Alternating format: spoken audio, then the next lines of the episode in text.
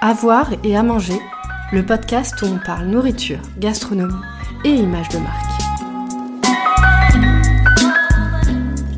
Je m'appelle Audrey Laurel, je suis graphiste culinaire et passionnée par ce métier que j'exerce en indépendante depuis 10 ans maintenant. Chaque mois, je pars à la rencontre de ces artisans du goût, acteurs de la food et de la gastronomie, pour les questionner sur leur rapport à leur image de marque et pour débattre avec eux de l'adage on mange d'abord avec les yeux. À travers ces conversations passionnées, j'ai à cœur de mettre en lumière des projets alimentaires innovants et durables, mais surtout les hommes et les femmes qui les portent. J'espère que vous prendrez plaisir à écouter nos échanges et à découvrir les parcours inspirants de mes invités. Je vous souhaite une très bonne écoute.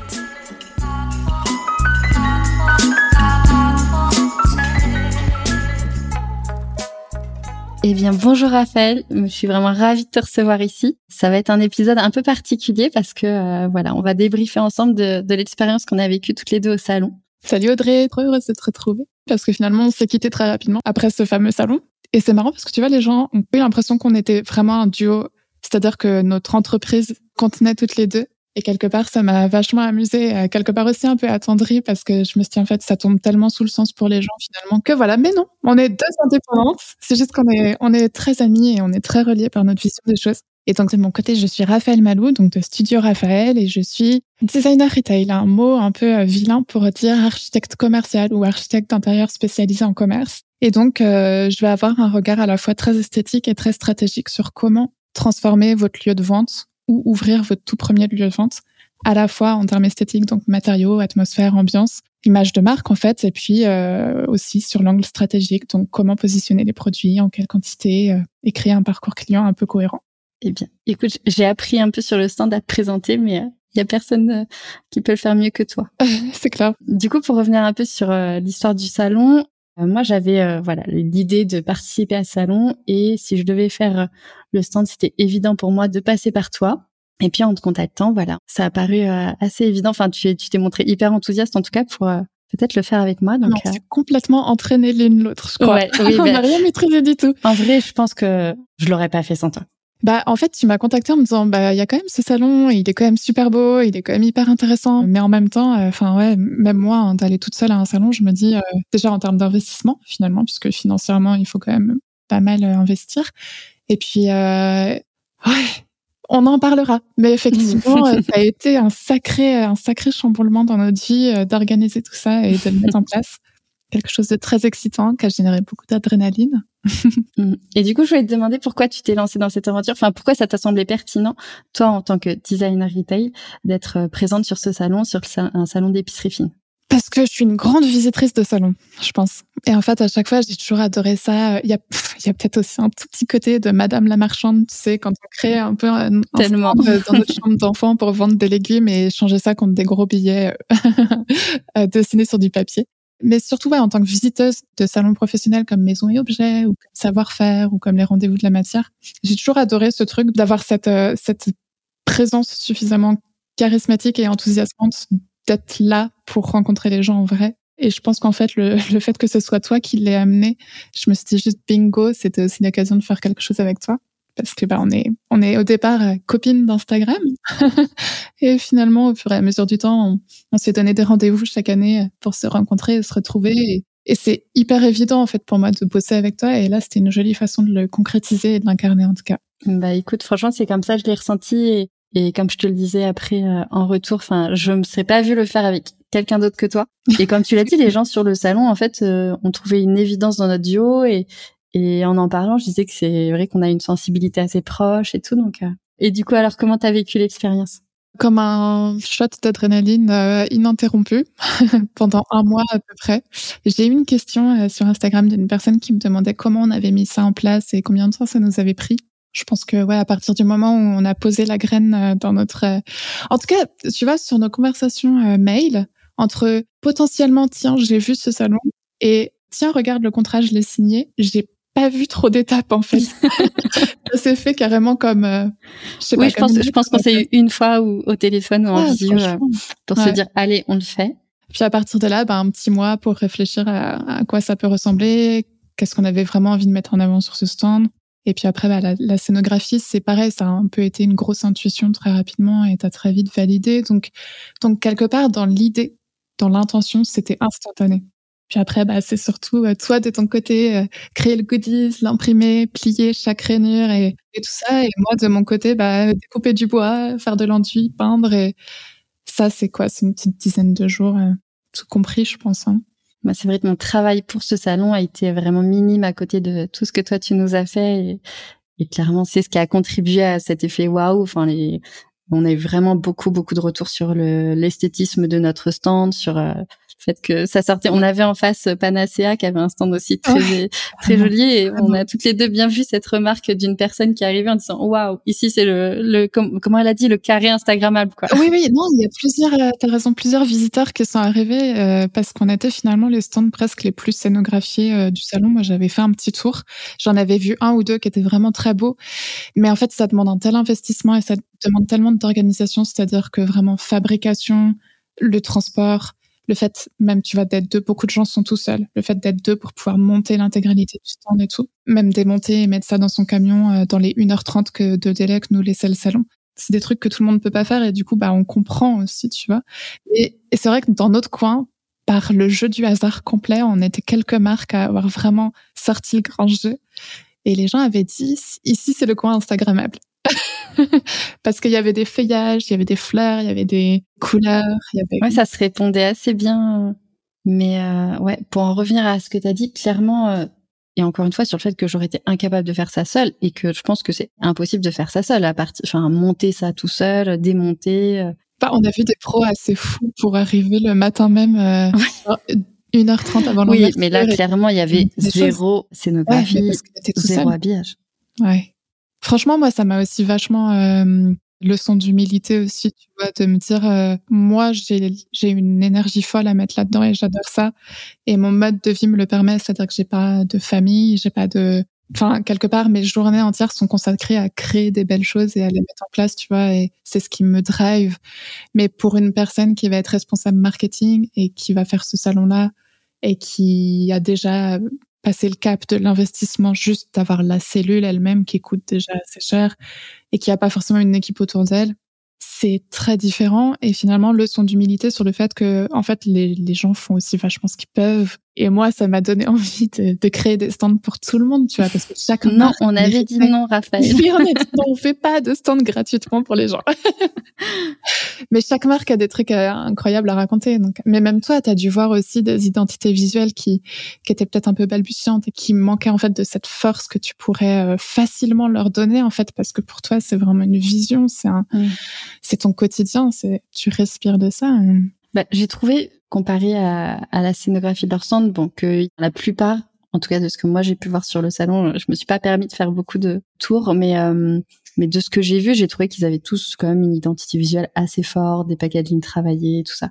Mais étonnamment, euh, c'est, je pense que les contacts les plus qualifiés que j'ai eus, c'est quand même des exposants du salon, quoi. Ouais, c'est vrai. Qui, ouais, qui sont venus me voir moi, mais pas pour leur identité visuelle, tu vois, pour euh, la création de nouveaux packaging et tout.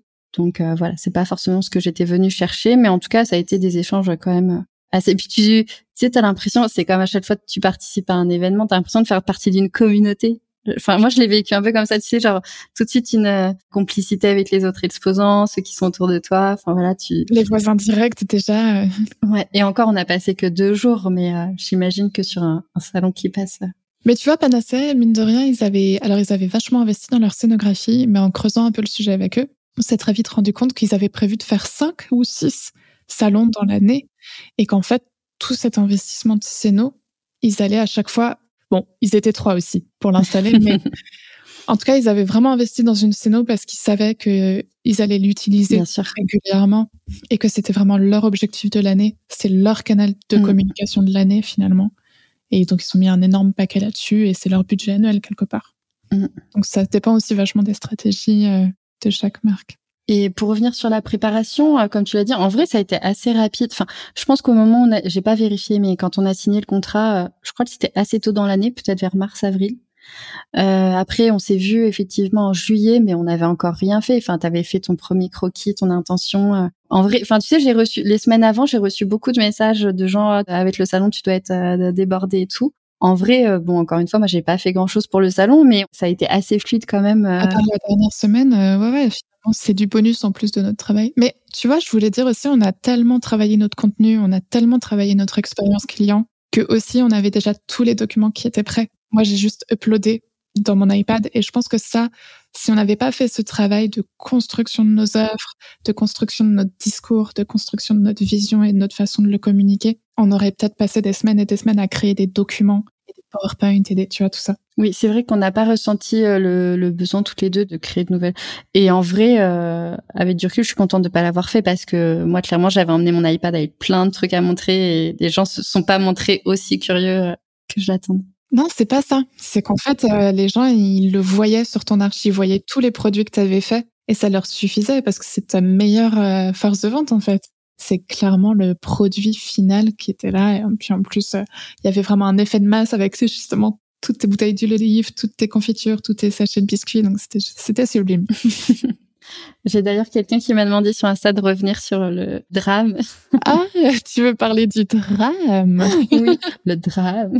Je sais plus, elle m'avait demandé si finalement j'avais pu euh, voilà, si on avait dû remettre en, tout, tout en question, toute notre scénographie en question. Bon, dans notre malheur, euh, voilà, il, a manqué des choses, mais euh, ce que les gens ne savent pas euh, ne leur mentent pas. Donc voilà, l'effet de masse, en tout cas, comme tu as dit, comme j'avais beaucoup de choses, les gens ne sont, ah, sont pas rendus compte. peut raconter un peu le contexte pour ceux qui débarquent. bon, en fait, les parois du, du stand étaient assez flexibles. Disons que ça tenait, je pense, sur genre deux tasseaux de bois et donc c'était très flexible et les voisins de derrière en fait ont donné des coups de marteau peut-être potentiellement un peu trébuché sur la paroi aussi et en fait euh, toute l'arche euh, que tu venais de finaliser toi tu avais terminé ta partie c'était bien scénographie scénographié tous tes produits étaient en place c'est du coup euh, retrouvé projeté contre le sol et tu as perdu euh, deux bouteilles de gin et une bouteille d'huile d'olive. Ouais, et puis l'huile qui a forcément imprégné voilà, pas mal d'autres trucs. Mais au final, quand tu as reconstruit, c'était, c'est ça, personne ne pouvait imaginer juste qu'il manquait des choses puisque tout avait l'air parfaitement. Et du coup, il y a peut-être deux conseils qu'on peut donner aux gens qui voudront faire des salons. Pour en avoir parlé avec une, autre collègue qui a déjà exposé, effectivement, toujours euh, prendre en compte que leurs parois sont absolument pas stables et dures et voilà anticiper euh, le poids qu'on accroche sur les sur bien discuter avec ses voisins aussi bon ça on l'a fait hein. pour le coup c'était pas faute de les avoir prévenus en disant attention quand vous accrochez quelque chose au mur prévenez-nous bon, écoute on leur en tiendra pas rigueur ils se sont montrés ensuite euh, ils ont eu la, la bonne réaction euh, par la suite est-ce que si tu devais faire un peu le bilan de ces deux jours ce que tu as retiré si c'était à refaire est-ce qu'il y a des choses que tu ferais différemment? Bah toi t'as envie de commencer? Alors oui, moi il y a vraiment un constat euh, très important que j'ai fait. Je sais pas si toi tu l'as ressenti comme ça. En tout cas sur ma partie, euh, clairement j'ai vu que graphisme pour plein de gens ça parlait pas. Tu vois, il y a plein de gens. On avait quand même mis en énorme graphisme architecture et il y a quand même plusieurs personnes qui sont venues en me disant mais vous faites quoi exactement? Et puis une fois que la discussion était lancée, euh, je leur dis que je fais de l'identité visuelle, des logos, des packaging, et qu'ils me disent mais du coup vous faites aussi du graphisme? Euh, vous faites des étiquettes? Ou à un moment je sais plus avec quelqu'un je dis et puis bah il y a l'enseigne, la façade. Ah oui vous faites de l'enseigne. Enfin voilà en fait je me suis rendu compte. Là ça fait du bien un peu parfois de prendre prendre de la hauteur. Et euh, je me suis rendu compte que pour plein de gens, c'était pas euh, évident. Donc, si c'était à refaire, je choisirais peut-être des termes plus spécifiques, voilà, moins moins jolis, mais mais peut-être beaucoup plus pragmatiques. Ça, c'est à refaire je me montrerais peut-être plus agressive euh, vers les autres, euh, agressive euh, entre guillemets, hein, mais vers les autres exposants aussi. Tu vois, en fait, pour raconter l'anecdote, le premier soir, on a un des stands voisins qui faisait des étiquettes qui ont quand même eu un, une attaque. Enfin voilà, assez agressive. Ils ont, tu te souviens, ils ont déposé leur leur brochure sur tous les. Oh, c'est vrai, oui. Tu vois?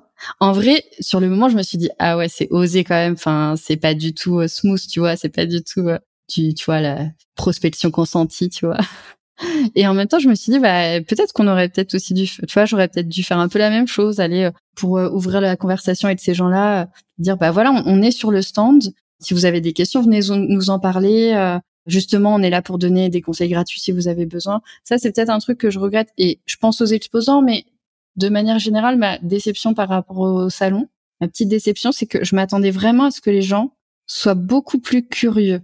C'est-à-dire que hum, on était là où on nous attendait pas. Ils ont la chance d'avoir sur le stand deux professionnels de la communication. Enfin, et je me dis, à partir du moment où tu as un produit physique ou un lieu, tu as forcément des problématiques en tant qu'entrepreneur de graphisme ou d'architecture. Et je m'attendais vraiment à ce qu'ils profitent de notre présence pour venir glaner des conseils gratuits. Ça t'en reparlera après, mais et j'ai été un peu déçue là-dessus. Tu vois aussi, je m'attendais, enfin, le graphisme culinaire, c'est curieux et en même temps, ils m'ont pas trop questionné là-dessus. Il y avait cette magnifique pièce que tu avais faite, cette fleur en papier géante. Je m'attendais plus à ce que les gens disent ah mais, enfin, pourquoi là euh, Pourquoi Dans quelles circonstances vous faites ça? Voilà. Et j'ai trouvé qu'il y avait quand même un manque de curiosité. Voilà, peut-être que j'avais mis mes espérances euh, un peu trop hautes euh, sur ces sujets-là. Je sais pas comment toi tu l'as ressenti ça. Ouais, bah, pour replacer un peu le contexte, c'est vrai qu'on était les deux seuls prestataires. Alors, il y en avait quelques-uns aussi, mais c'était beaucoup plus ciblé. Hein. C'est donc effectivement un producteur d'étiquettes et un producteur de packaging, mais vraiment sur les côtés film, pelliculage, dorure à chaud et ce genre de choses, donc très très très spécifique, presque des imprimeurs en fait. Et nous, on était vraiment les deux seuls prestataires de services sur tout un salon dédié aux métiers de bouche et aux épiceries fines. Donc on rentre et en fait on vient découvrir le dernier produit à la truffe de Maison Balm, le nouveau miel soufflé de Panacea. On vient déguster euh, le foie gras végétal euh, pour les véganes. C'est vraiment ça au départ, un gourmet sélection. Et nous, on a vraiment joué sur cet effet de surprise et sur le fait qu'on ne nous attendait pas forcément pour se positionner en tant que prestataire de service et dire, bah, en fait, justement, c'est, on vient vous chercher parce qu'on sait à quel point c'est difficile aussi d'être tout seul dans son entreprise et de réfléchir à tous les sujets en même temps. Et on vient vous chercher pour parler avec vous des différentes étapes de votre développement. Et du coup, sur cette question de pas forcément avoir obtenu suffisamment de curiosité par rapport à cette démarche-là, moi je dirais peut-être surtout que déjà deux jours pour moi c'est trop court. C'est-à-dire qu'il y a des gens, ils ont fait un premier tour, on les a revus le lendemain et là ils sont venus sur notre stand. Il y a des gens, ils faisaient un premier tour le matin et je pense qu'en fait, les gens, ils ont leur checklist et ils disent, il faut que je vois telle personne, telle personne, telle personne, telle personne. Ils voient qu'on est là, ils font, oh, bah, intéressant, mais ah, je m'y attendais pas et tu vois, et du coup, ils repassent à 17h30. Et quelque part, soit c'est un truc qu'il faut qu'on fasse tous les ans et du coup les gens vont intégrer notre présence tous les ans mais moi perso j'ai pas les billes pour euh, investir tous les ans soit ouais il faudrait que ça dure un peu plus longtemps en tout cas j'ai vu beaucoup de regards de curiosité les gens avaient effectivement besoin intellectuellement de temps pour procédurer, je sais pas comment dire, euh, les informations. Donc graphisme, architecture, ok, c'est nouveau, je viens pas du tout pour ça, mais ah, ça pourrait être intéressant, mais j'ai pas le temps là maintenant tout de suite. Et en plus, il y a une conférence à 14 heures, donc je, reviendrai plus tard. Enfin, voilà, on avait un stand qui était très riche en informations parce que quelque part, on voit pas un produit, on voit un service et aussi on est tellement passionné qu'on a vraiment mis en avant tout notre savoir-faire. Donc il y avait beaucoup de choses à voir, je pense aussi. Les gens ont besoin de plus de temps. Mais moi, moi, la première aussi, je me suis dit, euh, c'est fou, on est déjà à la fin du deuxième jour et, et je commence tout juste. Euh... Non, c'est pas vrai, c'est venu assez rapidement. Mais j'avais envie de continuer plus, tu vois. Je me sentais vraiment bien. Je trouvais qu'on était à l'endroit où il fallait qu'on soit. On avait une très bonne dynamique. On était aussi, au bout d'un moment, on était capable aussi de présenter le travail de l'une de l'autre quand il y en avait une qui était pas là. Enfin, c'était vraiment hyper intéressant, euh, toute cette synergie entre toi et moi et avec les gens.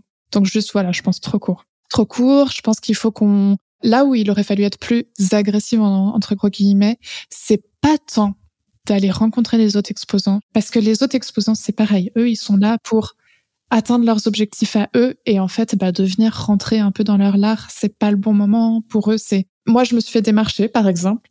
Je sais pas si toi ça t'est arrivé mais je me suis fait démarcher par un, un conseiller en, en plus horrible. Qu'est-ce que c'était? C'était les assurances. Une assurance en cas de faillite ou de je sais plus quoi. D'impayé, voilà.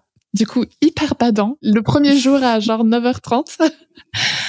euh, et en fait, c'est pas le lieu, c'est pas le moment. On aurait dû être plus présente avec les organisatrices du salon, je pense. On aurait plus dû dire, on vous propose une démarche inédite. Ça va forcément générer la surprise. Peut-être qu'on pourrait créer une communication en amont. Ce qui est très difficile, il faut savoir sur euh, ce genre de salon, c'est que chaque prestation que le salon va pouvoir faire pour toi est facturée. Donc, par exemple, obtenir 10 invitations gratuites, c'est facturé excessivement cher. obtenir un post Instagram, c'est facturé et c'est facturé cher. Tout est facturé et du coup, on a moins ce truc de synergie aussi qu'on pourrait créer. Mais je pense quand même qu'on aurait pu être plus assertive en disant vous avez rarement, voire jamais eu un autre type de prestation sur votre salon. Voici quelle synergie ça pourrait créer. Est-ce qu'on pourrait trouver une façon de communiquer dessus ensemble? Est-ce qu'on pourrait le faire ressortir? Comment on pourrait en fait bah, juste inviter plus naturellement les gens à découvrir ça? Je sais pas ce que tu en penses. Surtout que c'est ce qui est ressorti de donc l'équipe du salon est passée nous voir le, quasiment à la fin du deuxième jour et en vrai c'est ce qui est ressorti de notre conversation. Ils ont dit que c'était juste ultra pertinent qu'on soit là parce que euh, c'est ultra pertinent pour la plupart des visiteurs du salon. Donc euh, effectivement, tu as raison. Peut-être qu'en amont, on aurait dû plus insister sur ce sujet-là. Euh. Et pour revenir sur ta première impression aussi, qui était euh, je suis graphiste, c'est écrit en gros graphisme et architecture et quand les gens m'abordent, ils me posent cette question de ah mais du coup est-ce que vous faites aussi du graphisme? Le fait que t'as pas la sensation d'avoir été bien comprise dès le départ d'expérience d'architecte d'intérieur, bah, du coup spécialisé en commerce, en point de vente et en, façon en fait de communiquer une marque, je dirais que souvent les gens s'attendent à ce que les éléments textuels soient des évidences pour les gens qui arrivent. Il faut savoir que c'est plutôt l'impression globale qui fait que la personne arrive vers toi. Et donc, je m'explique. C'est comme quand on ouvre une boutique. Hein. Il va se dégager de cette boutique une impression qui va d'abord être fondée sur des codifiant non intellectuel. C'est purement cette partie du cerveau reptilien, voilà, qui est sur les sensations, les émotions, les perceptions colorielles, olfactives et ce genre de choses qui réagit en premier. Tout simplement pourquoi? Parce qu'il est situé, c'est hyper technique, mais c'est situé dans une partie de l'hypothalamus qui fait qu'en fait le temps de réaction, le temps de communication de l'information électrique jusqu'au cerveau est genre un truc de fou, je sais plus, c'est genre 4 à 5 fois plus rapide qu'une information intellectuelle textuel, pragmatique, rationnel qui va s'adresser à la partie rationnelle du cerveau. Donc, ce que les gens ont vu, c'est ah, c'est terracotta, c'est rose, il fait chaud, il y a une belle ambiance, ça m'intrigue, j'y vais. Et du coup, les gens, effectivement, c'était marrant, les visiteurs et les visitrices arrivaient avec un air un peu perdu sur notre stand de ah, c'est beau, mais euh, bah, du coup, vous faites quoi?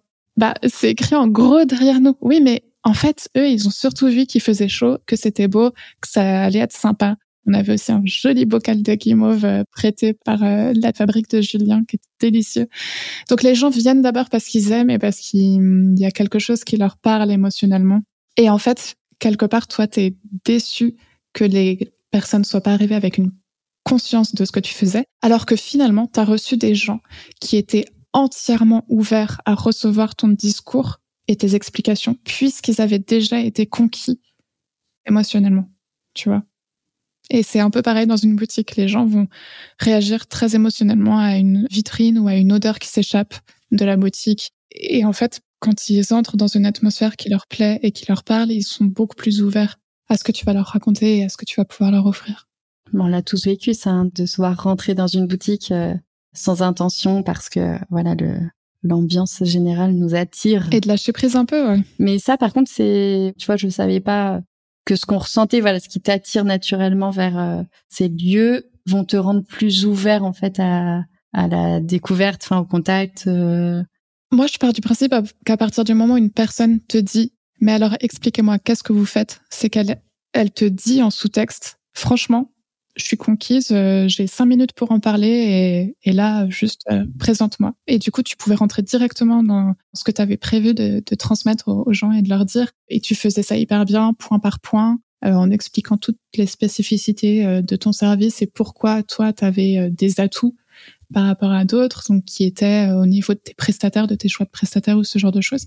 Et en fait, tu rentrais dedans et les gens écoutaient. Donc en fait, toi, tu as eu la sensation que le message passait pas, alors qu'en fait, tu avais une audience quelque part qui était hyper disponible.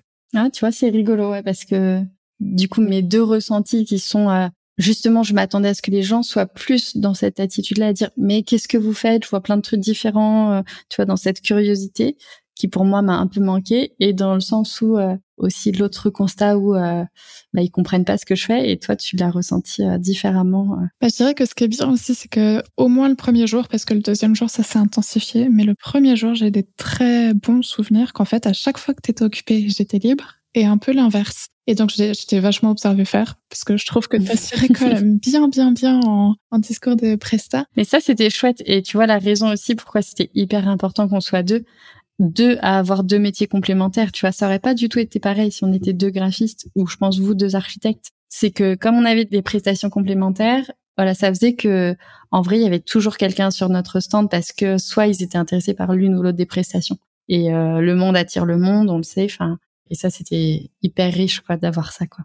Carrément. Si, je dirais que hum, ce que j'ai observé en, en, prenant du recul sur le stand, parfois en faisant vraiment plusieurs pas en arrière pour te prendre en photo ou prendre le stand en photo et en te voyant parler avec des gens, c'est aussi que je pense que quand on est sur un stand et qu'on reçoit une audience et des visiteurs, des visitrices, il faut très rapidement pouvoir cerner cette personne et ses problématiques. Ce que je veux dire va peut-être sembler un peu trop rationnel et un peu dur quelque part pour les gens qui nous écoutent, mais si on identifie très rapidement des problématiques qui peuvent être réglées en échange de mails très rapidement et très simplement, parce que pour nous, c'est de la prestation facile, rapide, c'est pas du deep dive comme une identité visuelle neuve, nouvelle ou la création d'une boutique. Je pense qu'il faut très rapidement être capable de sortir de la conversation avec la personne, lui donner toutes les informations et la laisser repartir pour avoir plus de temps à accorder à des gens qui vont avoir des problématiques beaucoup plus racinières, enfin qui vont avoir des racines plus profondes avec qui il va falloir chercher un peu plus loin. Parce que je t'ai vu à un moment passer énormément de temps avec une femme qui avait un projet très intéressant, qui avait une super énergie.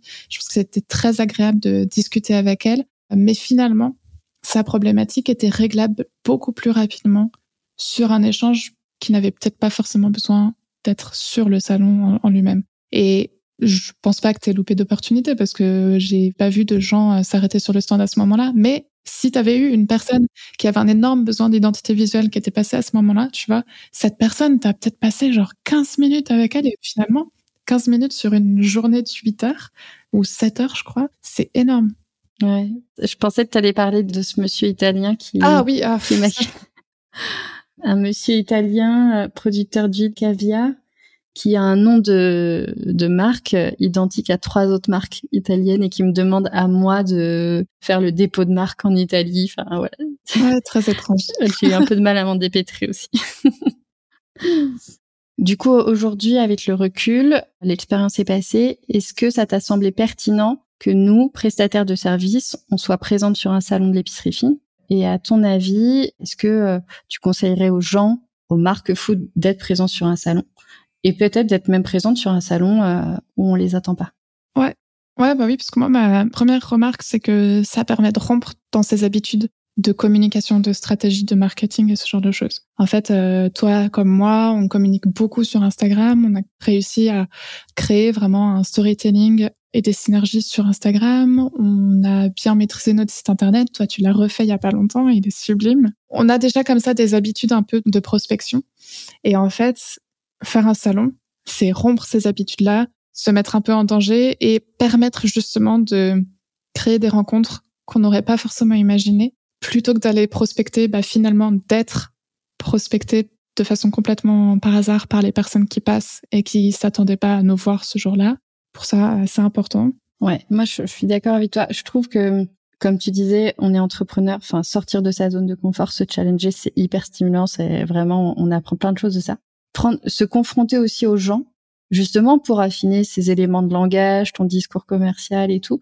Et ça s'applique à nous et ça s'applique à tout le monde. Bah, on se met beaucoup dans les chaussures de notre clientèle idéale quand on a un prestat de service, mais comme aussi quand on est une marque, on imagine beaucoup, on fantasme parfois aussi hein, qui est ce client idéal. Et je dirais aussi que euh, de rencontrer des personnes de façon beaucoup plus random et de voir quelles sont leurs questions et quelles sont leurs euh, problématiques et de voir aussi à quel moment il manque d'informations ou de culture qui leur permettrait plus facilement de nous contacter ou de goûter notre produit ou de découvrir une presta fait que euh, ça nous permet aussi de sortir parfois d'un schéma qu'on a beaucoup travaillé intellectuellement. Et... Mmh. non, non, mais complètement. C'est ce que tu dis. Enfin voilà, euh, aller à la rencontre de son client idéal. En fait, euh, entre la théorie et la pratique, ça permet vraiment de faire les petits ajustements nécessaires. Et puis, il y avait quelqu'un qui t'avait fait cette remarque quand on travaillait sur le salon, avant de le faire, et qui disait aussi qu'à partir du moment où tu es présent sur un salon, en fait, ça y est, t'es légitime, quoi.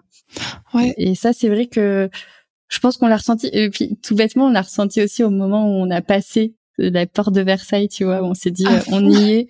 Et ça y est, genre, on est dans la cour des grands. on est rentré par les coulisses. Voilà. Après, je pense que pour les visiteurs, rien, le fait de voir une marque sur un salon fait que, euh, ben en fait, t'as pas à te justifier quoi. Si t'es là, c'est que euh, c'est que t'as mérité ta place entre guillemets. Quoi. Mm.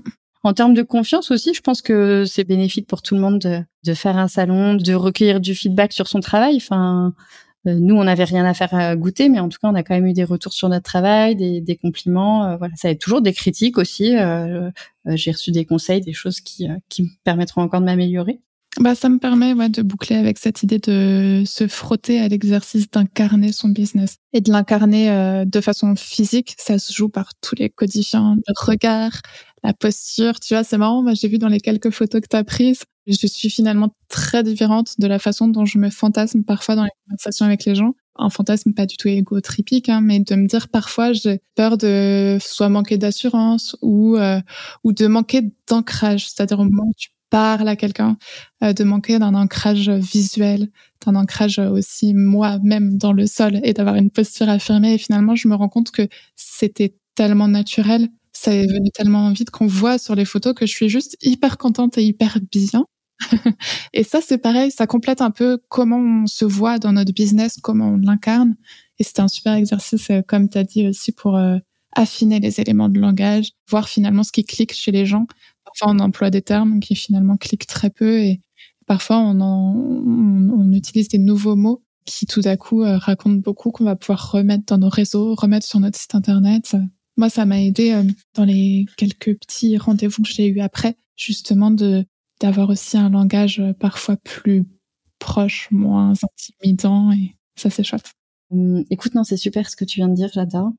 Si je voulais sur le fait d'incarner sa marque et tout. Et encore une fois, tu vois, je trouve que en fait, ce stand, il nous ressemblait tellement euh, dans la douceur. Enfin, voilà, ce côté cocooning. De toute façon, on l'a voulu comme ça.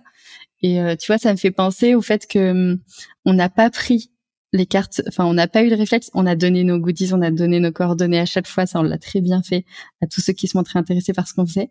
Mais on n'a pas du tout eu le réflexe, en tout cas sur la première journée, de prendre les coordonnées en retour, de prendre les cartes de visite.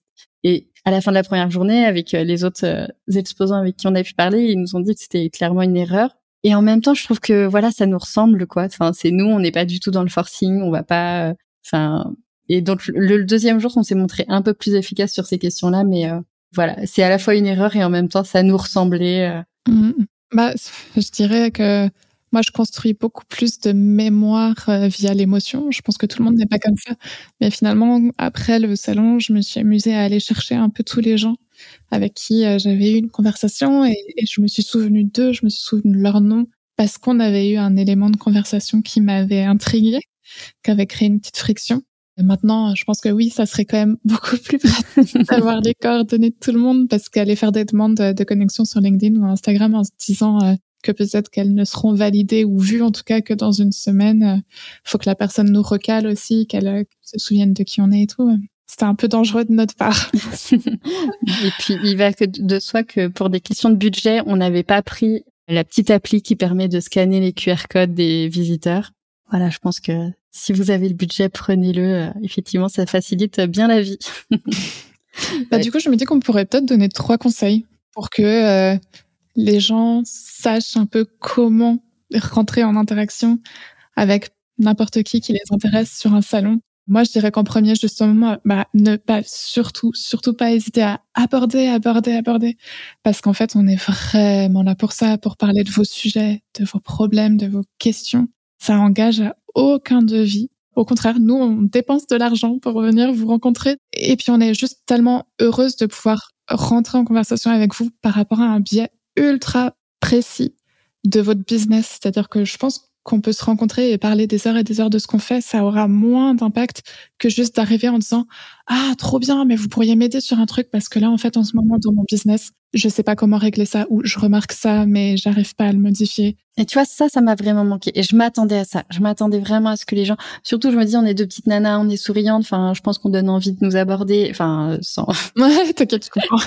et on euh, était avenantes. voilà, ah, voilà, c'est ça, on était avenantes et ça m'a vraiment manqué ça donc ouais carrément. Si si donner un conseil enfin Moi ça m'est arrivé la toute première visitrice euh, sur le stand le premier jour elle est arrivée avec une problématique très précise et en fait, je me suis retrouvée à lui donner plein de billes pour comprendre ce qui lui arrivait dans sa boutique et comment elle pouvait envisager de changer ça. Et quelque part, il y avait une part de mon cerveau qui était en train de me dire, je suis en train de transmettre mon savoir-faire de façon complètement gratuite, mais on est là pour ça, on est là pour vous entendre euh, nous solliciter sur des choses qu'on sait et qu'on a juste à cœur de transmettre. Donc, en plus de ça, c'est ce que tu disais tout à l'heure, vous allez obtenir plein de conseils gratuits. Donc, juste posez vos questions, abordez-nous. Le deuxième, je dirais aussi que c'est vraiment approfondir très rapidement. C'est-à-dire que une fois qu'on a rencontré son prestat ou sa, une marque qui nous intéresse sur un stand, sur un salon, confirmer votre ressenti en allant explorer ses réseaux sociaux, sa façon de s'exprimer, sa façon d'incarner sa marque, euh, sa présence digitale. Ça va vous permettre de confirmer un premier ressenti, de savoir si la connexion que vous avez sur le stand est vraiment celle à laquelle vous vous attendez, d'avoir des informations encore supplémentaires sur ses services, sur sa façon de travailler. Audrey, t'es je sais pas si c'est dithyrambique le terme, mais voilà, tu expliques énormément ton process de travail, tu expliques énormément ta gestion de la relation client. Il y a énormément d'infos à grignoter sur ton Instagram qui permettent de très rapidement se sentir en sécurité et en confiance quand on te contacte en tant que cliente. Et ça, voilà, Audrey et moi, on le travaille énormément sur nos réseaux sociaux. Notre site internet fonctionne comme une énorme base de données de, conseils et de, donc, allez explorer ça pour vous assurer que c'était vraiment le bon choix et euh, pouvoir embrayer sur une discussion.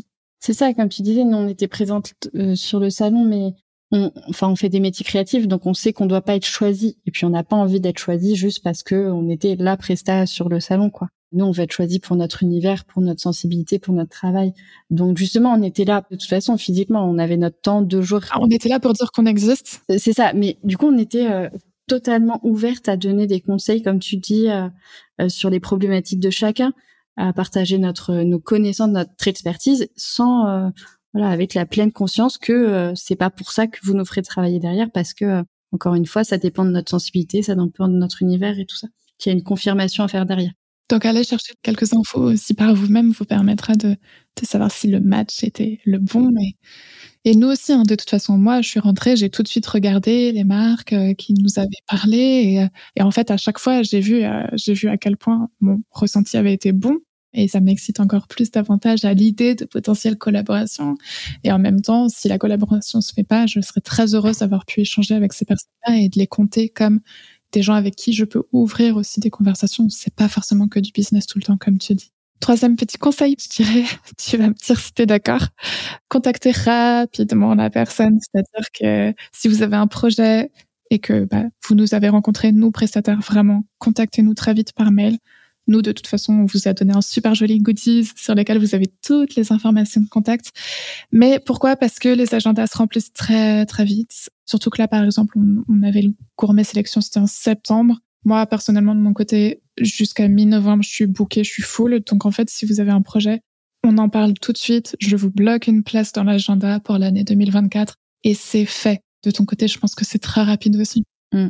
Bah, c'est vrai qu'on est deux indépendantes, donc euh, on n'a que deux mains chacune, euh, on n'a pas une équipe derrière nous. Et c'était, moi, c'était un peu une interrogation aussi euh, avant le salon, c'était dire, bah, on avait l'interrogation de dire, est-ce que des gens vont s'arrêter, est-ce que des gens vont s'intéresser à ce qu'on fait, et de l'autre côté, est-ce que euh, on va pas avoir trop de monde qui s'intéresse à ce qu'on fait et qu'on n'aura pas les moyens humains derrière d'assurer les, promesses qu'on aura pu faire? Donc, donc effectivement, si c'est par rapport à des indépendants, voilà, il faut prendre en compte ce temps d'attente, ces agendas qui se remplissent vite donc là, tu as donné trois conseils hyper pertinents pour des visiteurs. Enfin, et euh, est-ce que on aurait trois conseils à donner aussi à ceux qui veulent exposer hmm.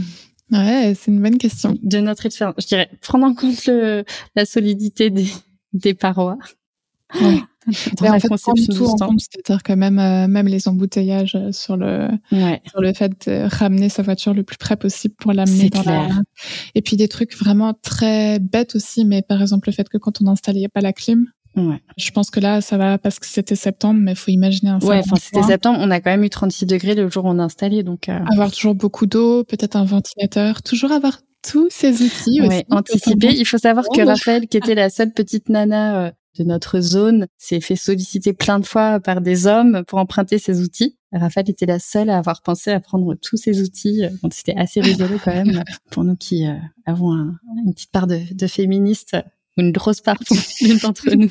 Moi, je suis toujours hyper heureuse parce que je, je, passe beaucoup de temps à installer des trucs chez des marques ou des. C'est toujours mes, mes moments où, où, je me sens hyper bien et au bon endroit sur cette planète. Et j'aime bien parce que je suis toujours la seule à arriver euh, full euh, tenue de travail. Euh, prête à être déchirée, tachée et tout, et je monte sur mon escabeau sans me poser de questions, et sa vie, c'est sa père, c'est ça. Et, et ouais, Ouais, mais on est sur des pratiques hyper concrètes, mais en même temps qu'on aurait aimé euh, avoir effectivement pensé à, avoir tous ces outils. Penser à l'éclairage, tu vois. Moi, sur le stand aussi, c'est tout bête, mais on avait euh, de façon complètement euh, standard, il nous avait prévu trois spots difficilement orientables. Et du coup, bah moi, j'ai de façon complètement spontanée, intuitivement, placé des ampoules sur chacune de nos arches pour être sûr qu'on allait avoir un éclairage à la fois un peu cocon aussi, faut le dire, et puis qui allait se déverser sur le contenu qu'on allait mettre sur les étagères. Il se trouve que finalement, on, s'en est bien sorti avec les trois rails de spot, mais c'était pas vrai pour nos voisins d'en face. Les éclairages sont tout le temps un peu blafards. Enfin voilà, ne pas hésiter à créer une atmosphère avec l'éclairage aussi. Mmh.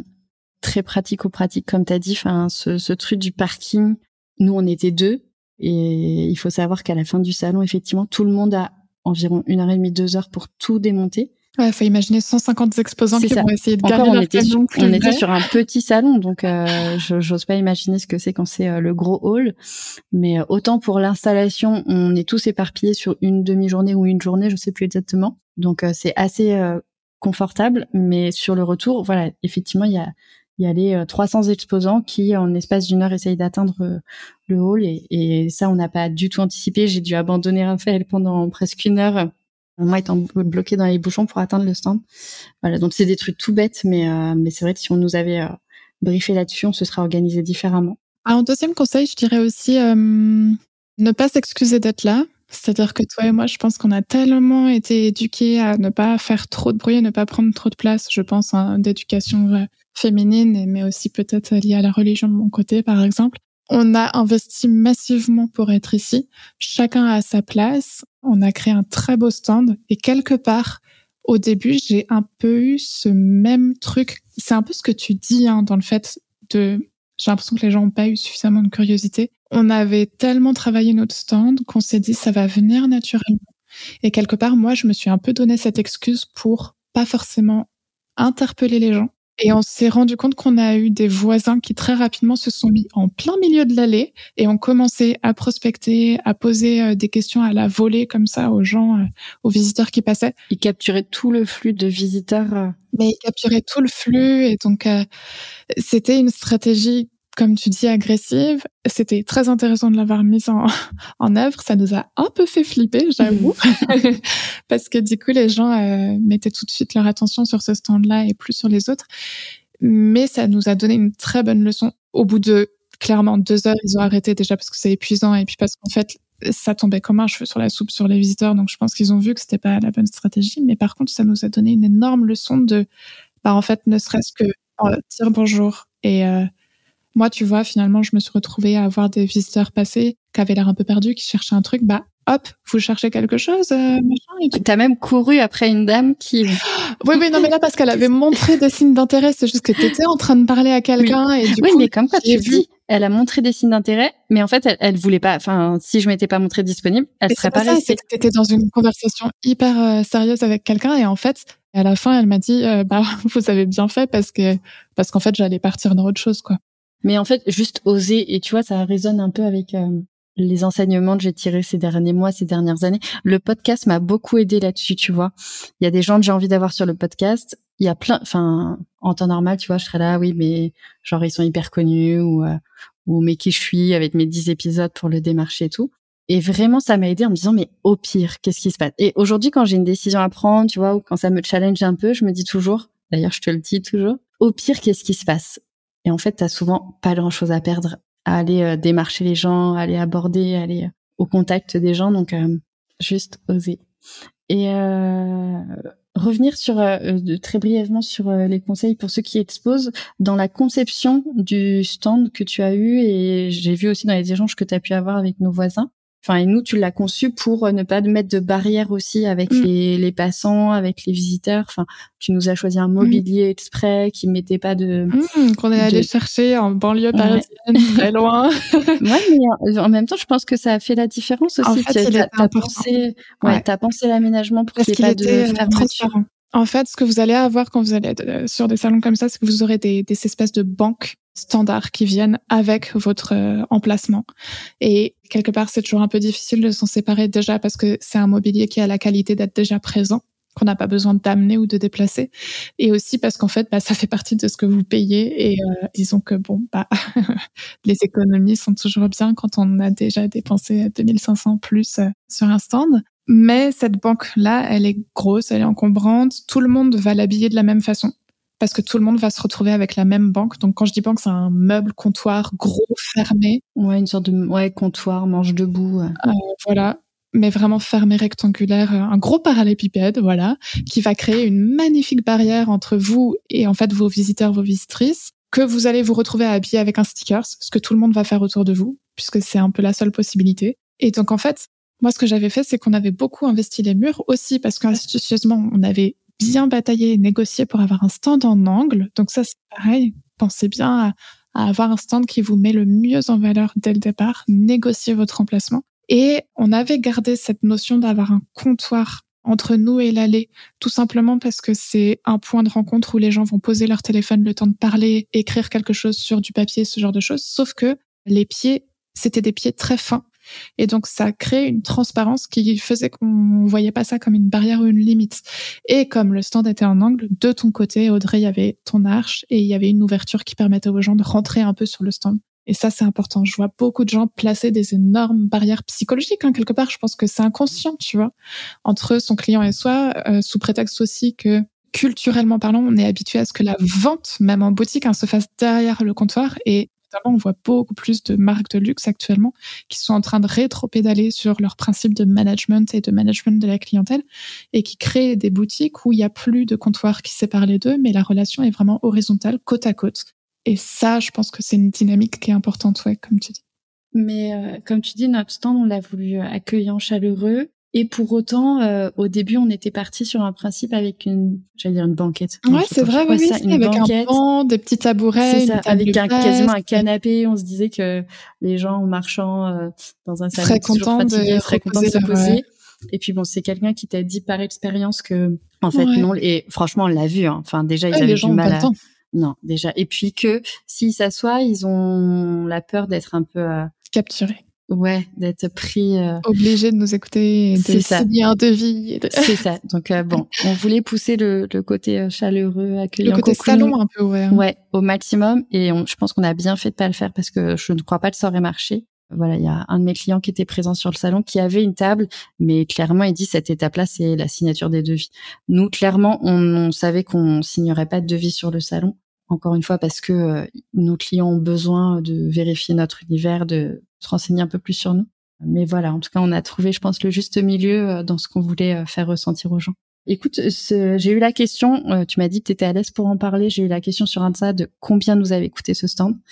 c'est des questions qu'on se pose tous, enfin voilà, qu'on aimerait bien, des infos qu'on aime toujours avoir en info, en avant. Alors, nous, on a eu un stand de 6 mètres carrés, ce qui était finalement parfait pour nous, je crois ni trop petit ni trop grand. 6 mètres carrés. Alors on a bénéficié, euh, comme je suis moi passée en entreprise il y a deux ans, il y a moins de deux ans, on a bénéficié d'un tarif euh, jeune entreprise. On a payé, si je dis pas de bêtises, 4500 euros hors taxe, je crois, ou un petit peu moins, pour le salon, pour le stand.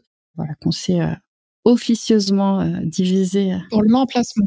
Oui, l'emplacement. Juste l'emplacement, vide avec euh, cette fameuse banque et, et, ces deux chaises dépareillées en plus qui, qui étaient assez moches qu'on a remplacées par notre propre mobilier. Et à ça, on a fait les comptes euh, justement récemment avec Raphaël. On a eu, on a dépensé à nous deux 1300 euh, euros entre la conception du stand, les matières, nos goodies, nos cartes de visite, enfin cartes postales, voilà. Bien sûr, on n'a pas compté notre temps. Euh, moi, c'est euh, encore une fois minime par rapport à tout le travail incroyable qu'a fait Raphaël sur notre, euh, notre stand. Mais voilà, donc 4500, 4200 euros plus 1300. Et la question aussi qu'on m'a posée, c'est est-ce que ça a été rentable?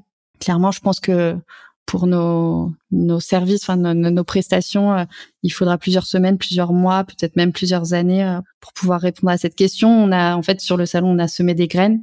Moi, j'aime beaucoup cette image. Je sais pas si, si tu le ressens comme ça, mais on a mhm. semé des graines. Les gens ont besoin d'arriver à un niveau de maturité de leur projet pour nous contacter. Oui, quand tu dis plusieurs années, c'est pas plusieurs années de projet. Non, c'est peut-être qu'en fait les gens qui nous ont vus là nous contacteront dans un an, dans deux ans en disant mais je vous ai vu sur le salon. Voilà, à ce moment-là, en fait, mon projet était pas du tout euh, mature et, euh, et voilà. Aujourd'hui, pour moi, c'est le moment. Enfin, on a rencontré des gens qui sont en projet de reconversion. Un ou deux projets signés et on est rentable. Mmh. Voilà. Oui. La question, c'est effectivement toutes les deux. C'est ça. Le mois toutes les deux, on était partis avec euh, l'objectif de signer un projet lié au salon pour être rentable, pour revenir dans nos frais. Donc euh, voilà, plus d'une semaine du salon, on n'y est pas. en tout cas pour ma part. En discussion, ouais. mais pas pas encore confirmé. Ouais. Et puis on a eu euh, toutes les deux des belles promesses orales faites sur le, le salon de collaboration ou d'intervention, euh, à voir si ça se concrétise. Et je voulais revenir, ça fait penser à ça, on, passe un peu du coq à l'âne, mais sur le fait d'avoir été démarché on a été toutes les deux un peu démarchées sur le salon. C'est assez rigolo parce que euh, moi, j'ai déjà fait des salons en tant que visitrice, je sais plus comment on dit. Voilà, où j'ai tenté une fois ou deux de démarcher et clairement, on sent que les exposants, tout de suite, dès qu'ils voient que t'es pas un acheteur mais un vendeur, ils se referment. en fait, on a mis 5000 euros pour être là, pour nous et évident. notre travail. Et en fait, juste, ça, vraiment, ça sert à rien. Je vous le dis. Et bah, finalement, du coup, ça me donne une leçon euh, comme ah ouais, Bah, hum, écoute, moi, enfin, du coup, mon, ma conclusion était un peu différente en fait, si c'est ciblé, ça va, mais si c'est pas du tout ciblé, effectivement, tu te refermes tout de suite en disant, voilà, j'ai dépensé 5000 euh, euros pour être là, c'est pas, je viens pas pour en dépenser plus. Bah, en fait, tu monopolises 5 minutes de mon temps. Mais tu vois, contrario, moi, j'ai eu deux, trois prestataires vraiment hyper qualifiés pour moi, enfin, que je pourrais faire travailler sur mes, pour mes clients. C'est pareil, j'ai observé. Quand ils se sont approchés de toi, ils ont tout de suite pointé du doigt le lien entre eux et toi. Et c'était du coup évident. C'était évident quand c'est lui qui faisait le, du pack, je crois, quand il s'est approché de toi et t'a dit ah bah nous ça nous déjà il a commencé par oui oui oui et je vous explique pourquoi et ce qu'on fait nous et vous allez voir que ça va vous intéresser aussi. Mm. Et c'était très bien amené. Et si mm. ça se trouve, il a réfléchi trois fois à comment il allait formuler la mm. chose, tu vois, tu sais pas. Et écoute, normalement, on travaille en ce moment sur un projet, donc euh, vraiment, c'était genre euh, un prestataire qui me manquait, qui était hyper pertinent. Enfin, il y a aussi un monsieur qui faisait du ruban personnalisé. Enfin, donc, écoute, moi, j'ai trouvé trois, quatre prestataires euh, vraiment bien à rajouter dans la petite brigade. Donc, donc voilà, à la fois, en fait, encore une fois, si c'est bien fait, si c'est hyper pertinent, faites-le, mais si ça l'est pas, enfin voilà, moi j'ai très peu démarché dans les salons euh, quand je, je, les visitais parce que voilà, clairement tu sens que c'est pas le moment que j'y allais beaucoup plus pour faire de la veille, mais mais c'était drôle d'être de l'autre côté. Presque, j'aurais envie de dire, allez pour être moins dur. Mais tu vois, par exemple, euh, cet homme euh, qui est assureur et qui permet de, c'est un exemple parmi d'autres. Hein. Je me suis fait démarcher par deux ou trois autres personnes sur d'autres sujets et je pouvais pas le savoir avant de moi-même faire un salon. Et tu vois, euh, quelque part, moi aussi, euh, en étant visitrice plein de fois, je me suis dit, oh, quand même, Raphaël, tu aurais pu prendre ton courage à deux mains et démarcher les gens sur la salon. Non, en fait, juste le faites pas. Enfin, c'est mon conseil. Sauf avec une proposition excessivement pertinente comme toi t'as eu. Je pense que ce qui t'a permis aussi de rentrer en contact plus facilement, c'est de savoir qu'il était aussi exposant. Oui, t'as raison. Ça, oui, parce que il était exposant. Et le deuxième auquel je pense là pour les rubans, on a un client en commun qui était celui, euh, mon autre client qui exposait. Donc il est rentré en contact avec moi par ça. Et il se trouve oui que, en plus voilà, j'ai besoin de, de ces services. Mais euh, c'était rigolo d'être euh, d'être de l'autre côté. Et je voulais finir par un débat. Enfin, on a débattu ensemble d'une question sur le salon.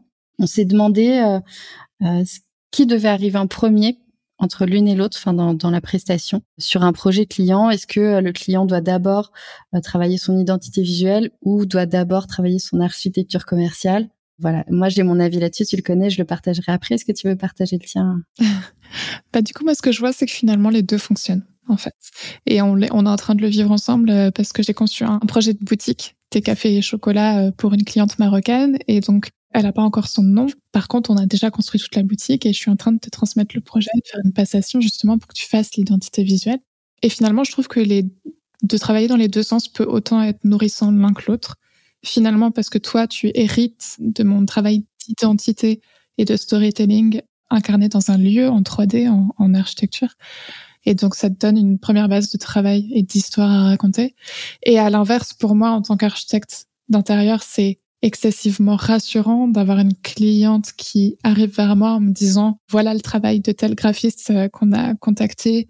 Elle a raconté toutes nos histoires, toutes nos valeurs à travers justement un choix de couleur et de forme aussi hein, dans le dessin de la typo. Les deux sont rassurants, je pense. Et peut-être, euh, écoute, je suis entièrement d'accord avec toi. Les deux euh, se valent. Je pense que celui ou celle qui arrive en second, en fait, se base complètement sur le travail de la première. Enfin, voilà, comme tu dis là, enfin, le concept que tu as imaginé pour ce lieu est tellement riche. Enfin, moi, j'ai juste à, à traduire ça dans un logo. Enfin, le travail va être très simple. C'est ce qui m'était arrivé pour Ganache, où tout le concept architectural était très poussé, très était déjà finalisé. Et euh, le, le, travail graphique pour moi après est d'une facilité euh, après, je pense que ce qui est surtout à retenir pour euh, ceux qui nous écoutent et qui ont un projet, c'est que en fait, c'est juste hyper important de soigner les deux, de penser les deux, l'un avant l'autre, l'autre, euh, ça n'a pas d'importance. En même temps. Moi, perso, je pense que ça peut être un peu risqué. Pourquoi? Parce que moi, je pense qu'il faut quand même faire l'un après l'autre. Peu importe qui commence, mais mettre les deux projets en, friction fait que le premier qui va avoir le, premier temps mm. dans son planning pour commencer le travail va s'engager sur un territoire visuel, euh, philosophique et tout. Et l'autre va partir ailleurs et c'est dur de raccorder les deux. Mais par contre, là où tu as raison, c'est que je pense que peu importe qui commence en premier, il faut que vous, Marc, au moment où vous contactez votre prestataire, il faut que votre histoire, vos valeurs, elles soient raffinées, peaufinées. Et c'est ça qui va faire que le premier qui va créer votre territoire de marque, avec des codifiants visuels, avec des codifiants philosophiques, textuels, euh, va faire que ce soit cohérent pour que le deuxième enclenche le travail derrière. Si vous arrivez avec une histoire pas encore peaufinée, pas encore affinée, peut-être un peu bancale ou qui n'est pas tout à fait encore cohérente avec la direction que vous prenez dans votre business, c'est là que ça peut créer quelque chose d'un peu plat. Bah après, toutes les deux, on met beaucoup de sens dans notre travail, donc euh, moi je l'imagine pas autrement, tu vois.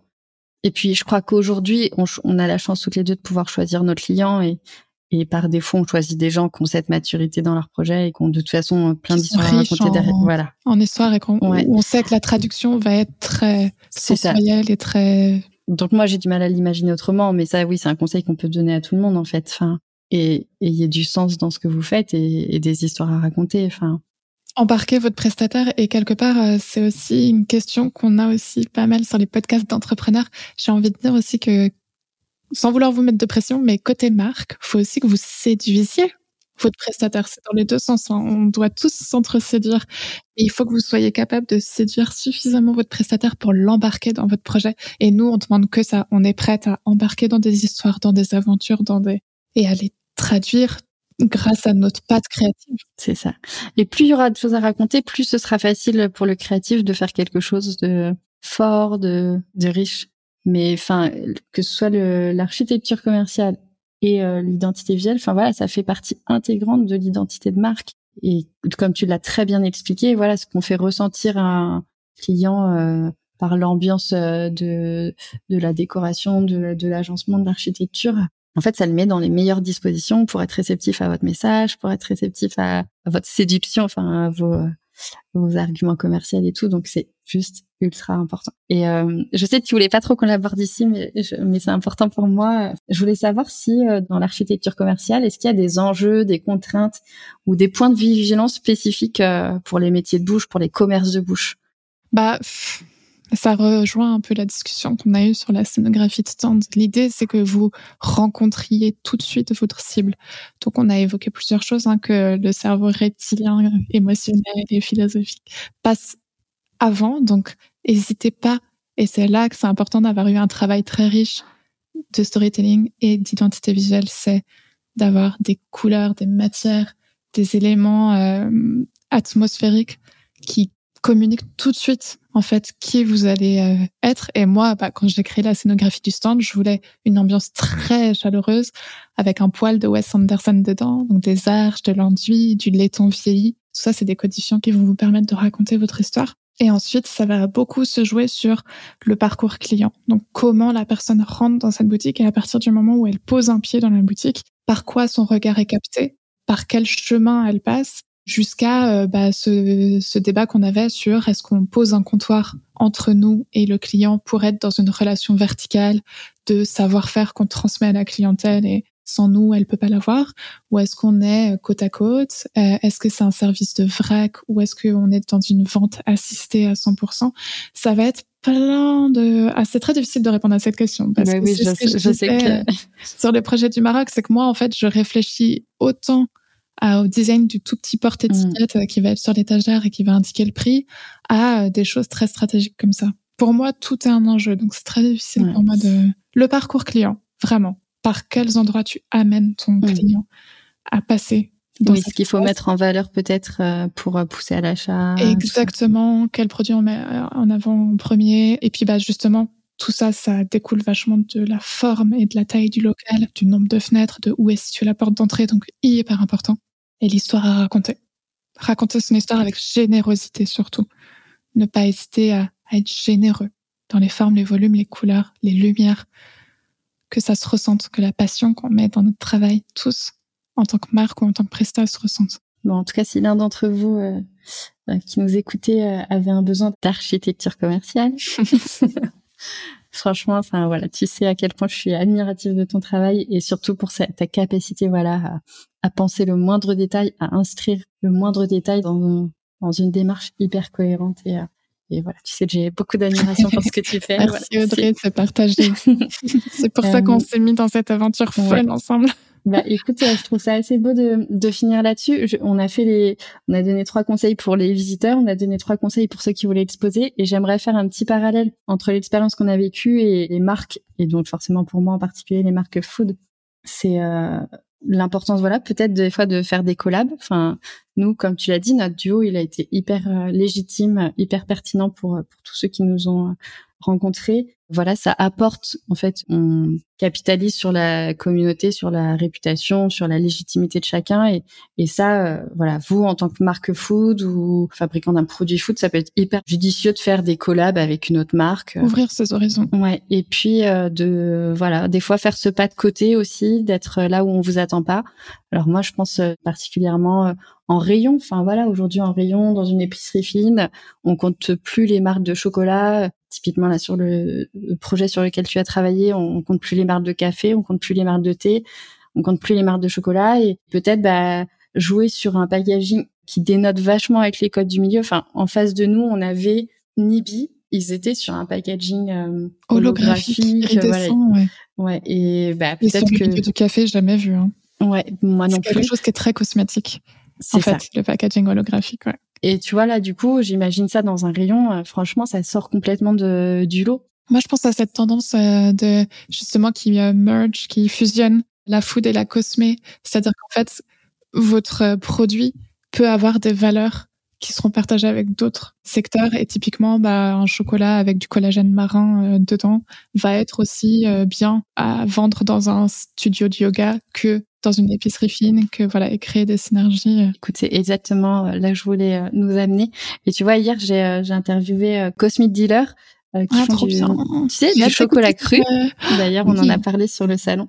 Du chocolat cru en reprenant les principes de l'Ayurveda, tout ça. Et c'était vraiment passionnant. Elle est vraiment sur, ils sont vraiment sur des produits alimentaires bien-être et voilà au niveau de de l'identité visuelle ils, ils jouent sur une ambiguïté sur plus des femmes puissantes. Enfin, c'est beaucoup autour de l'image de la femme euh, puissante, déesse, guerrière. Enfin, et c'est pas forcément ce qu'on attend sur des produits alimentaires. Et, euh, et voilà, je trouve ça aujourd'hui, enfin, l'alimentaire, la food, c'est un milieu euh, hyper riche, hyper innovant. Et je pense que voilà, vous pouvez vraiment vous permettre de faire ce pas de côté, d'être dans des endroits où on vous attend pas pour attirer le regard et pour créer le souvenir. Et la curiosité. Ouais. Trop bien. Super jolie façon de conclure. Bah ouais, écoute, ça me va super bien. Ah tiens, on va finir par mes petites questions rituelles. Ah, ça y est, je me suis fait avoir au piège. Écoute, c'était pas prévu. C'est quoi ton meilleur souvenir euh, gourmand, la meilleure chose que t'aies mangée euh? Bah là, finalement, du coup, ça date du salon gourmet sélection. Et du coup, j'ai deux crushs. Je sais pas, ils se battent dans mon cœur, je pense. euh, les guimauves de la fabrique de Julien. Euh, franchement, euh, je pensais pas revenir sur un produit aussi enfantin avec autant de spontanéité. Enfin, c'est, je réadopte la guimauve officiellement. Ah bah, merci pour lui. Mais je suis comme toi. Moi, j'avais le souvenir des pâtes de fruits industrielles et il m'a fait redécouvrir la pâte de fruits. Et effectivement, ça n'a rien à voir. Il faut savoir qu'il est maître artisan, que c'est euh, donc euh, Julien et, sa femme, un couple merveilleux qui mettent beaucoup de passion dans ce qu'ils font. Et j'étais très fière de pouvoir proposer leur guimauve sur le salon. Enfin voilà, je... il y a des rencontres qui comme ça, voilà, comme avec la plupart de mes clients, mais mais je les aime beaucoup. Ils font un travail remarquable et, et ils font des visites de, enfin des démonstrations, ouais, sur mmh, C'est trop bien ça. Donc, ok, les, la ah, de Julien. Bah, la truffe, la truffe au chocolat cru de ah. Row, R-R-A-W, Row Chocolate. Euh, mm. Très, très bon parce que bah, ça va être sur le secteur beaucoup plus euh, bah, apport de magnésium, mm. apport de, de tout ce que ça peut apporter dans une journée justement aussi intense que celle d'un stand d'un salon euh, au gourmet sélection. Mm. Est-ce qu'il y a une marque food en dehors de celle-là que tu as envie de faire découvrir, de partager? Peut-être que tout le monde connaît déjà, je sais pas, The Key. Ah, ben je connais pas. Euh, the, donc T-H-E et Key, donc Q et I. C'est une marque qui m'a inspiré le projet euh, de boutique de thé qu'on peut voir sur le site internet, qui a un univers euh, à la fois très très simple, mais qui m'a permis de créer tout un univers dans la boutique qui, qui était juste un pur plaisir à explorer et à créer. C'est juste simple, hein, c'est des fleurs qui s'ouvrent quand on verse de l'eau chaude dedans et qui sont des fleurs entières rose, chrysanthème, lotus. Et euh, c'est d'une poésie sans fin. Et en fait, ils se sont pas mis beaucoup de pression finalement sur leur packaging. C'est juste que dans les détails, c'est très bien exécuté. Quelque part, ça nous correspond pas mal, je trouve. C'est du très très beau carton sur un format carré avec une petite fenêtre comme il faut pour voir le produit à l'intérieur et euh, de la très belle typo, mais juste tu vois noir sur blanc. Et après, euh, chaque fleur est, est dessinée à l'aquarelle de façon très spontanée. Et ça vient créer un motif sur ce fameux packaging. Et quand tu rassembles les trois boîtes ensemble, tu as vraiment un petit tableau qui se forme devant tes yeux. Donc, euh, tout est poétique de l'expérience visuelle jusqu'à l'expérience gustative. super. Est-ce que tu as le souvenir, alors c'est une question un peu difficile, si tu trouves pas, c'est pas grave, est-ce que tu as le souvenir d'avoir fait un, un, achat compulsif sur le design? Tu vois, tu te balades en épicerie fine et en rayon, t'achètes un truc juste parce que le packaging est beau alors que t'en as pas besoin. Ouais, ouais, les tablettes de chocolat à chaque fois. Enfin, vraiment, si vous voulez m'avoir, euh, les tablettes de chocolat et franchement, sans aucune euh, distinction. C'est-à-dire que ça peut être un design ultra minimaliste ou un design ultra maximaliste. Ça va être le même crush. Et quelque part, parfois, la découverte gustative est plus en demi-teinte et parfois pas du tout. Parfois, c'est aussi riche que, que ce qui avait été montré euh, sur le packaging. Ouais, là-dessus, euh, je pense parce que l'univers du chocolat, c'est quelque chose qui me parle énormément. Et puis parce qu'en fait, j'adore voir les différentes façons d'emprunter cet univers-là. Ça peut être vraiment sur la spécificité de la fève de cacao, ça peut être sur juste l'onctuosité qu'on peut retrouver dans un usage de couleur, ça peut être, comme tu dis, juste de parler du fait que on est une femme guerrière et qu'avec cette tablette de chocolat là, et ben on va pouvoir cartonner toute notre journée entière. Et, et donc on peut exprimer cet univers chocolat tellement de façons différentes. Donc j'adore justement voir cet exercice. Est-ce que tu as le souvenir par hasard d'une marque en particulier? Alors attends, c'était pour le projet chocolat. C'est une marque marocaine, algérienne, tunisienne, l'une des trois, qui est justement une marque de chocolat. Donc c'est de la tablette de chocolat, mais qui est très orientée justement femme, et j'avais trouvé ça très très beau, qui a une énergie colorée dans le branding qui était super, la promesse d'un fair trade ghanéen, très tourné sur le féminin justement, et ça s'appelle Zora Chocolate, Z-O-R-A Chocolate, sur leur Instagram. On peut voir tout cet univers visuel, mais quand on est sur le site, il y a tout plein de petites animations. Au moment où on ouvre la page du site internet, tout est à la fois simple et coloré. Ouais, crush euh, purement visuel. Je vais aller voir ça. Est-ce que tu as des actualités à nous partager? Je rentre dans la période de la fabrication de scénographie de vitrines de Noël, donc euh, je vais être dans un gros tunnel jusqu'à novembre-décembre. Mais euh, j'espère bien après revenir très rapidement sur des projets d'architecture. Les deux se complètent bien. Il y a la part créative et la part fabrication. Je crois que là, j'ai fait une très grosse année 2023. Donc, euh, quelque part, je suis contente, tu vois, que ce tunnel de fabrication, il arrive parce que je sais que jusqu'à décembre, je suis dans des choses que je j'ai plus qu'à réaliser. Voilà. Hmm. Et euh, rendez-vous en 2024 pour reprendre les gros challenges, les gros défis. Et toi, du coup? Des actualités. Écoute, j'avais euh, dans l'idée depuis le début de l'année de célébrer ma dixième année d'indépendante par un dîner. Tu le savais. Enfin, j'avais euh, l'envie de réunir autour de moi euh, les gens qui ont marqué mes dix dernières années entrepreneuriales, mon aventure. Voilà, mais comme tu le sais, on sort du salon, euh, on y a mis beaucoup d'énergie, beaucoup d'argent, beaucoup de temps. Donc, Pourquoi? Parce que c'est quelle date? La date précise? Euh, La date précise, c'est le 13 novembre. Ah ouais. Ouais, ouais. mais je, je doute d'avoir euh, voilà l'énergie, euh, le Ah bah, budget. le- 2024. Ouais, voilà. Donc peut-être que je repousserai ça à 2024, mais c'est quelque chose qui me tient à cœur. Enfin, Dans l'énergie Ouais. du printemps. dans- ouais, j'ai vraiment, enfin voilà, toute mon aventure entrepreneuriale a été marquée par de très très belles rencontres, que ce soit euh, côté client, côté euh, collègue, euh, prestataire, et j'avais un peu envie de célébrer ça. Donc voilà. Et puis, Ah, je rêve d'en être à la même étape que toi. je serais fière hein, le jour où moi aussi je bah, écoute, franchement, tu es bien plus avancé que moi. Mais 10 ans, c'est une milestone incroyable. Oui, mais Tous les 10 ans, gens, euh, euh, en vrai, fais 10 faire ans. euh, mais il va y avoir 300 personnes à ton. Non, mais tu rigoles. Non, non. Non, Tous les gens de ton pod- tous les invités de ton podcast, c'est des Ah nouvelles non, personnes. non. Non, je pense vraiment, tu vois, à des gens qui ont vraiment marqué euh, très très fortement, tu vois, Oui. qui m'ont beaucoup apporté ou qui m'ont euh, beaucoup fait avancer, beaucoup fait euh, grandir. Euh, voilà, donc ce sera non non bien plus limité que ça. Et pour les 20 ans, par contre, tu feras la semaine à Ibiza avec 300 personnes. Euh, non, tu sais. euh, Pas euh, trop le genre de maison. Non, et- mais euh, mais voilà, du coup dans les actualités, bon, il y a quand même ça qui trotte dans un coin de ma tête, et puis il va bientôt falloir se lancer sur les cartes de vœux. Tu sais, cet Oh, exercice que je chéris euh, depuis euh, maintenant euh, quatre ou cinq ans, je sais plus. Et alors, justement, au bout de 10 ans, on a encore toujours des idées chaque année. Je les ai pas fait les premières années. hein. Ma première carte, elle date de, je crois, 2019. Donc, euh, tu vois, je l'ai pas fait les cinq premières années. Écoute, euh, je me mets à y réfléchir en septembre. Donc, en général, ça me laisse le temps de trouver la bonne idée. euh. Mais j'avais fait très fort il y a deux ans, donc c'est un peu dur de rivaliser. Et puis, encore une fois, il y a, il y a toujours cette contrainte budgétaire qui entre. Euh. L'année dernière, j'avais fait un chouette cocktail euh, à boire, mais en fait, ce qui m'a coûté le plus cher, c'est la poste. Ouais, en fait, non, c'est toujours la poste presque. c'est clair. Parce que plus tu fais quelque chose de beau et d'élaboré ou qui est plus Ouais. épais, bah, tout de suite, ça. les tarifs postaux sont. Ouais, non, ça m'a coûté très cher en poste parce que ça pesait un peu lourd. Dernière question, ceux qui veulent te contacter, par quels moyens privilégiés ils peuvent te contacter? Euh, je suis hyper disponible sur Instagram. hein. Franchement, je réponds à tous les messages. Et puis, bah, c'est vraiment l'endroit où il y a le plus de choses à grignoter. hein. Ouais, je monte les coulisses et, et plein de choses. Euh, Mais sinon, mon adresse mail qui est aussi disponible sur mon site web, donc euh, studiorafael.com. Je suis aussi disponible sur LinkedIn, Instagram. Super.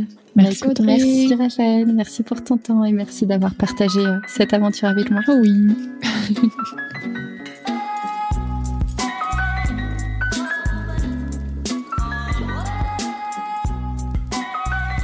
Merci d'avoir écouté cet épisode jusqu'à la fin. Si vous l'avez apprécié et que vous avez envie de soutenir ce podcast, n'hésitez pas à le partager autour de vous, à vous abonner et à laisser un avis sur Apple Podcast ou Spotify. Et moi, je vous dis à très vite pour un nouvel épisode.